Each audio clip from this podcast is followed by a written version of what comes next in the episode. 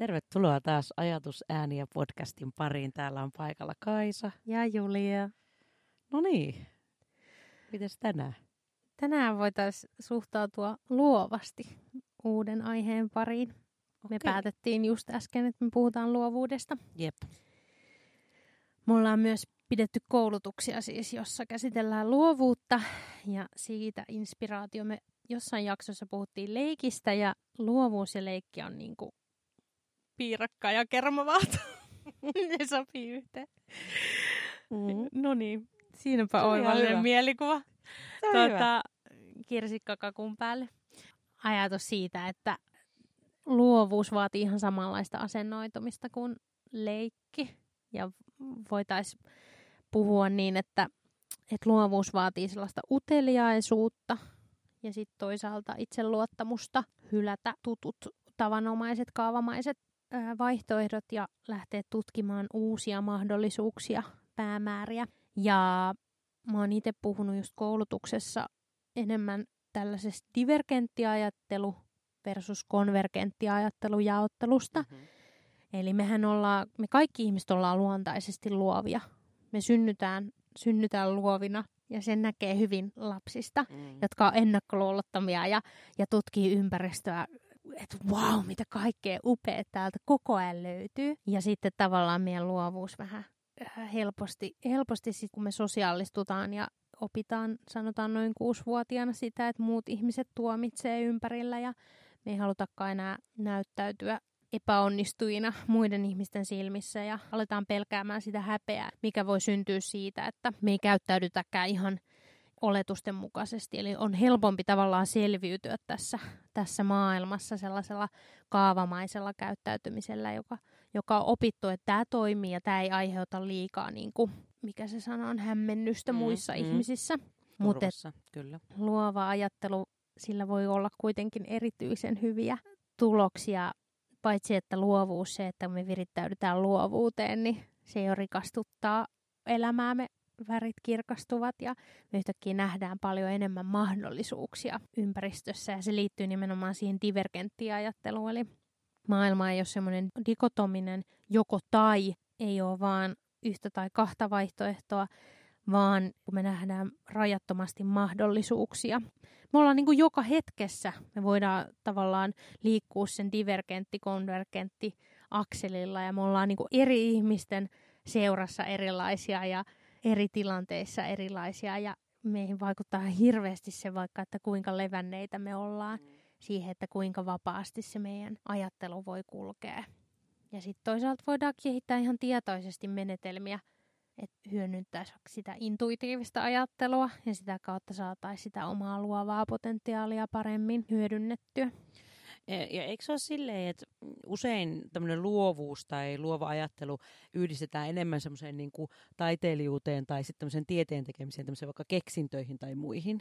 Niin kuin aika usein puhutaan, että semmoiset mm. ihmiset on luovia. Mutta eikö kuitenkin ole tällä lailla näin, Julia Petäjä, luovuuden asiantuntija tässä hetkessä, niin, niin tota, tavallaan se, että, että se on kuitenkin niin kuin ihan kaikkien ominaisuus. Myös myöhemmällä iällä kuin vaan ihan siellä pienessä lapsuudessa.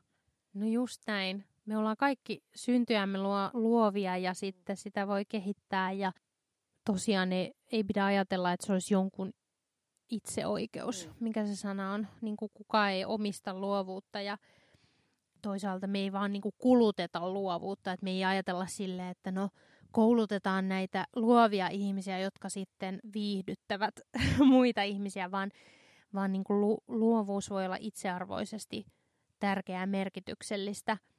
Luovuus liittyy nimenomaan myös meidän vuorovaikutukseen, kuinka auki me ollaan, kuinka läsnä me ollaan vuorovaikutustilanteessa, että että just se, että nähdäänkö me siinä tilanteessa koko ajan, että tässä on rajattomasti mahdollisuuksia. Eli mä oon koko ajan auki ja reaktiivinen siihen, mitä mä saan muista ihmisistä, joiden kanssa mä oon vuorovaikutustilanteessa, versus se, että me ollaan hyvin konvergentisti, eli kaavamaisesti suhtaudutaan, että meillä on ennakkoasenteita siihen, että miten tämä vuorovaikutustilanne tulee sujumaan, ja mä helposti silloin vien niitä tilanteita myös siihen kaavamaisuuteen. Silloin paitsi minä, mutta ei myös se mun kaveri, jonka kanssa mä oon vuorovaikutustilanteessa, niin ei ehkä kumpikaan tulla kuulluksi siinä mm. tilanteessa. Mutta sitten luova, luovuus voi liittyä myös tämmöisiin ongelmanratkaisutilanteisiin, eli me halutaan ratkaisu johonkin asiaan, mihin ei ole olemassa vielä ratkaisua. Niin ajatus siitä, että me ei koskaan voida kehittää mitään uutta, jos me ei niin avata sitä ajattelua siihen, että on jotain olemassa, minkä olemassaolo me ei vielä tiedetä olevan. Ja erityisesti niin kun puhutaan just tällaisista viheliäisistä kompleksisista ongelmista, juuri joiden kanssa kamppailemme. Tällä hetkellä, on se sitten ilmastokatastrofi tai sosiaalisia ongelmia, kuten vaikka syrjäytyminen, niin meidän on pakko paitsi antautua sille intuitiiviselle ajattelulle, jonka tiedon käsittelyprosessi on paljon nopeampaa kuin tiedollinen päättely, mutta ylipäätään se, että me lähdetään avaamaan sitä ajattelua, että mitä, mitä on olemassa, mitä me ei vielä niin ole kehitetty. Mm ki- huvittaa tai kiinnostaa jotenkin niin kuin, mm, antaa esimerkinomaisesti. Mulle tulee kaksi harjoitusta mieleen, mitä me ollaan niissä mm. koulutuksissa tehty, mitä mä haluaisin vähän jakaa tässä. Ensimmäinen oli se, mitä me tehtiin silloin jo ensimmäisellä, mm, siitä on jo kauan aikaa sitten, niin oli tämä tämmöinen niin kuin seikkailukävely, jos sitä voisi näin kutsua. Ja jengi sai siis vaan tämmöiset ohjeet neljä hengen ryhmissä, että heillä on X määrä minuutteja aikaa, tässä tapauksessa taisi olla vaikka viisi minuuttia per lärvi, tämä voisi olla myös pidempi tai lyhempi aika. Ja he saivat olla niin kuin vuoron perään johtajina ja ne muut vaan tukivat heidän toimintaansa. Oli se mitä tahansa. He halusivat mennä katsomaan jotakin, he puki siis ulkovaatteet päälle ja lähti kaupungissa liikkeelle, suurin osa ainakin. Niin se saattoi olla jotakin, että ne halusivat kävellä johonkin suuntaan, mistä ne ei tiennyt, mitä siellä on, tai ne löysi, että uutosta kaupan ikkunasta näkyy noita postikortteja, mennään katsomaan niitä, ne päätyi lähettämään kaikki jollekin rakkaille ihmisille postikortit, tai sitten ne oli jossain jonkun joidenkin patsaiden vieressä laulamassa jotakin joululaulua, tai ihan vaan keskusteli keskenään. Se oli siis mitä tahansa, mutta se ajatus on se, että yksi ihminen saa vaan tehdä sitä, miltä siitä tuntuu. Ja muiden tehtävä on tukea ja tulla perässä niin kuin siinä samassa asiassa. Ja se, miten ihmiset jakoi niin kuin niitä kokemuksiaan sen jälkeen, oli mun mielestä niin hienoa, koska siinä nimenomaan tämä tämmöinen ajatus siitä, että kuinka päivittäisessä omassa elämässä voi tehdä, auttaa sitä oman luovuuden avautumista, niin on se, että tekee erilaisia ratkaisuja kuin mitä vaikka, että kävelee jotakin eri mm. reittiä töihin tai opintoihin tai muihin ja avaa tavallaan sitä, että mitä siinä ympäristössä näkyy. Niin se on mun mielestä yksi vaan yksittäinen esimerkki siitä, että miten pienillä asioilla tai harjoituksella voi jotenkin niin kuin sanoa sille omalle luovuudelle, että hei haloo, että tuppa mun kanssa leikkii. Just näin. Ja se, sehän on tämä niinku ikuinen stereotypia siitä, että, että boksin ulkopuolinen ajattelu, että, että luovuutta on se, että vaan keksi jotain uutta. Eli ikään kuin tyhjästä sä vaan luot jotain täysin ennen kokematonta. Ja luovuus tarvii aina kuitenkin sen boksin, niin sanotusti jo, jonkun, joka virittää sun ajattelua, eli jo, joku, joka suuntaa sun ajattelua johonkin. Ja tavallaan sen ei tarvi olla mitään suurta tai merkityksellistä, kun se voi olla, olla vaikka just tämä, että, että sä vaan niinku aistit sitä ympäristöä tarkemmin ja rupeatkin niin kuin kiinnittämään huomiota asioihin, joihin sä et ole aikaisemmin kiinnittänyt huomiota. Ja toinen tästä tulee mieleen harjoitus, jota tehtiin just meidän viime lähijaksolla, niin tämmöinen, että parin kanssa miettii olemassa olevia urheilulajeja. No tämä oli se toinen, minkä mä menisin sanoa, kun no niin. mulla on kaksi esimerkkiä. Tämä oli just se, minkä mä halusin kanssa jakaa. No, anna mennä. Ei, ei, ei, ei, ei, kun, että anna mennä, mutta ihan sama ajattelu. Ja sitten poistaa yhden tai lisää yhden kirjaimen ja mitä uutta, minkälainen uusi laji siitä syntyy ja mikä voisi olla sen lajin niin kuin säännöt tai toimintalogiikka. Ja esimerkkinä voisi antaa vaikka taitopuistelu, jossa yritetään mahdollisimman upealla tavalla puistella mattoja, tai estejuksukisat, jossa radalla onkin eh, toisia niin sanotusti vastustajia, jotka juk, yrittää juksuttaa ja sitä kautta hidastaa tätä juoksijan nopeutta siinä radalla. Ja siis tavallaan niin kuin siellä mitä, miten uskomattoman ihania, upeita ideoita tuli kaikilla meidän osallistujilla. Ja kaikki totesi, että tämä oli niin hauskaa, että mä olisin voinut lo, niin kuin jatkaa tätä loputtomasti. Ja kuinka pienellä asialla me voidaan niin kuin vaan virittää sitä aj- ajattelua. Paitsi että huumori ja moni muukin tekniikka, jossa jos luodaan uutta, niin perustuu siihen, että me luo, tuodaan yhteen asioita, jotka näennäisesti eivät liity toisiinsa tai jopa niin kuin tällaisella paradoksaalisella tavalla tota, linkittyvät toisiinsa, jolloin me se on myös yksi niin kuin taiteen ihan keskeinen, keskeinen käsite, että, että miten me vaikka ruvetaan näkemään näitä yhteiskunnan erilaisia kaavoja tai, tai niin kuin ilmiöitä sille, että me tuodaankin ne erilaiseen kontekstiin kuin missä ne luonnollisesti ilmenee. Ja silloin me nähdään sille, että, että tämä onkin absurdia tai ihan hölmöä joku. Että myös se, että mitä me harjoitellaan luovuudessa, niin on sitä taitoa assosioida ja syntetisoida. Eli meillä on niin kuin luontainen tapa, että meidän alitajunta koko ajan pyrkii syntetisoimaan tältä sir- sirpalemaista tietoa ja luoden yhteyksiä näiden asioiden välille. Tosiaan se, mitä tässä puhutaan siitä laatikosta, joka inspiroi, niin me halutaan vaan, että me saadaan jonkunlainen ärsyke, johon me, meidän alitajunta rupeaa automaattisesti jo tuottamaan erilaisia yhteyksiä. Ja meidän alitajunta tekee koko ajan semmoista mm, matching, tavallaan semmoista työtä, että se etsii poikkeavuuksia tai yhteneväisyyksiä erilaisten asioiden välillä.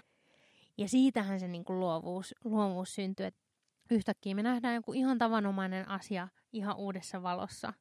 Ja toi on käytännössä sitä, mitä todella paljon harjoitellaan taas sit tuolla niin improvisaatiomaailmassa. Mm. Jos miettii sitä, että se on niin kuin yksi niistä ihan perustyökaluista, on se, kun me osataan jo itsessään niin kuin meidän, me ihmiset tarinankertojina, tämä koko eläinlaji, niin tavallaan se semmoinen, että me yhdistellään asioita hyvin nopeasti. Mm.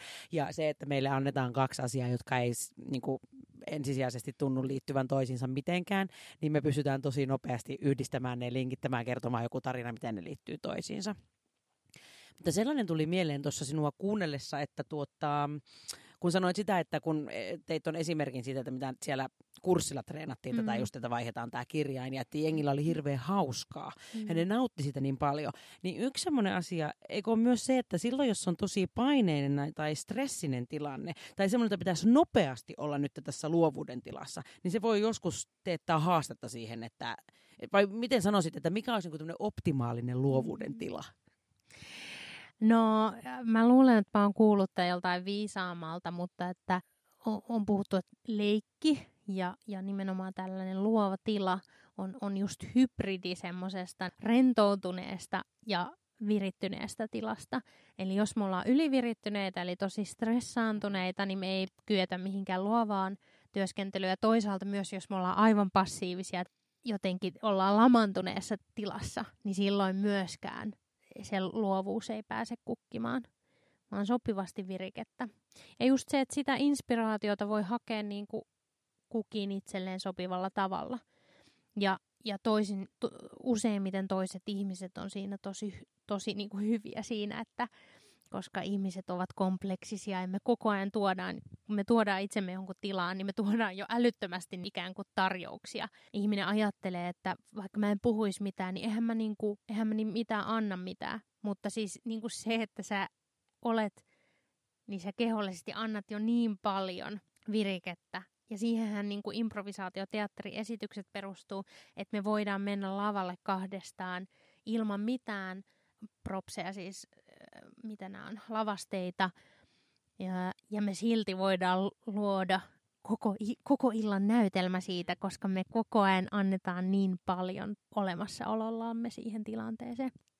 Vahvistaakseen jälleen sitä, mitä on puhuttu jo muissakin jaksoissa, niin jälleen kerran, jotta se luovuus mahdollistuu ja on niin kuin auki niissä luo, luovissa prosesseissa, sille tilanteelle ja muille ihmisille, niin se vaatii sitä itsetietoisuuden hälventämistä ja, ja ennen kaikkea sen ekosta kumpuavan itsekriittisen ajattelun ja semmoisen niin sensuroinnin poistamista. Eli myös se, että vaikka me haluttaisiin joku yksi kirkas ratkaisu, sitähän se usein on, jos me puhutaan vaikka työpaikalla, että nyt, nyt pitäisi niin kuin miettiä yksi yksi ratkaisu, että miten me parannetaan tämä koko homma.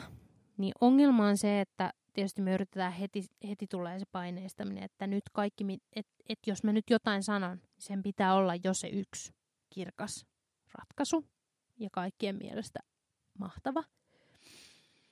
Niin tavallaan niin kuin se leikki, semmoinen ajattelu, että hetkeksi unohdetaan, unohdetaan jopa se, se yksi kirkas päämäärä.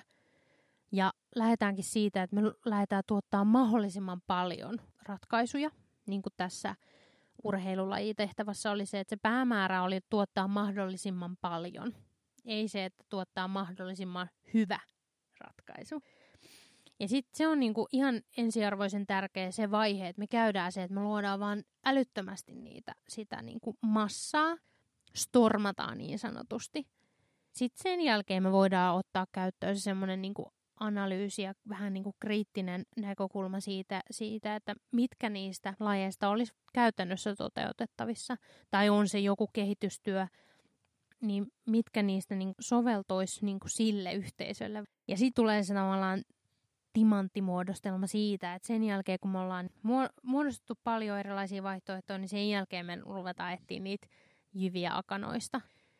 Se ensimmäinen vaihe siinä prosessissa mahdollistaa sen, että tulee ideoita, joita me ei oltaisi luultavasti, ne ei tullut, olisi tullut meidän mieleenkään, jos me oltaisiin heti vaan lähetty hakemaan sitä yksittäistä mahtavaa ideaa vaan me ollaan vähän niin kuin vaihdettu sille vapaalle, että nyt me hullutellaan. Kukaan ei tuomitse mua ja mun ehdotuksia, vaan mä saan sa- vapaasti heitellä ihan älyttömiä juttuja.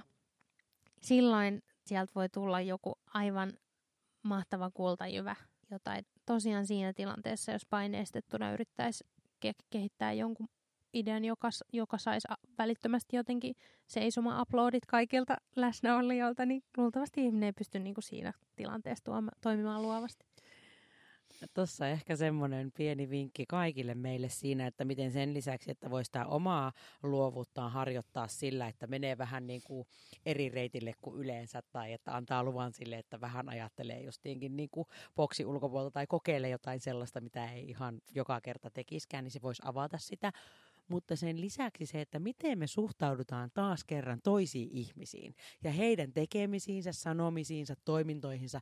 Jos se on heti ensisijaisesti epäilevää ja tuomitsevaa, niin sillä me myöskin lasketaan luovuuden määrää tässä yhteiskunnassa, koska sillä on niin suuri merkitys sillä, että meille annetaan se lupa siihen, että mm. nyt saa niin sanotusti vähän hullutella tai kokeilla vähän eri tavalla silloin meillä on, kun meillä on se uskallus siihen ja meillä on semmoinen olo, että meidän on jossain määrin turvallista kokeilla erilaisia, niin silloin se mahdollistaa sen, että pankit räjähtää mm. kuvainnollisesti. Joo. Ja täytyy myöntää, että itse saattaa elää tietynlaisessa kuplassa, koska on niin paljon tottunut siihen, että ympärillä on sellaisia ihmisiä, jotka, jotka huomaa, että niillä käy koko ajan se pyörä pyörii, että ne koko ajan etsii siinä, mitä ne vois kehittää tästä, mitä, mitä vaikka minä puhun. Niin kuin, että jonkun, jonkun vitsin.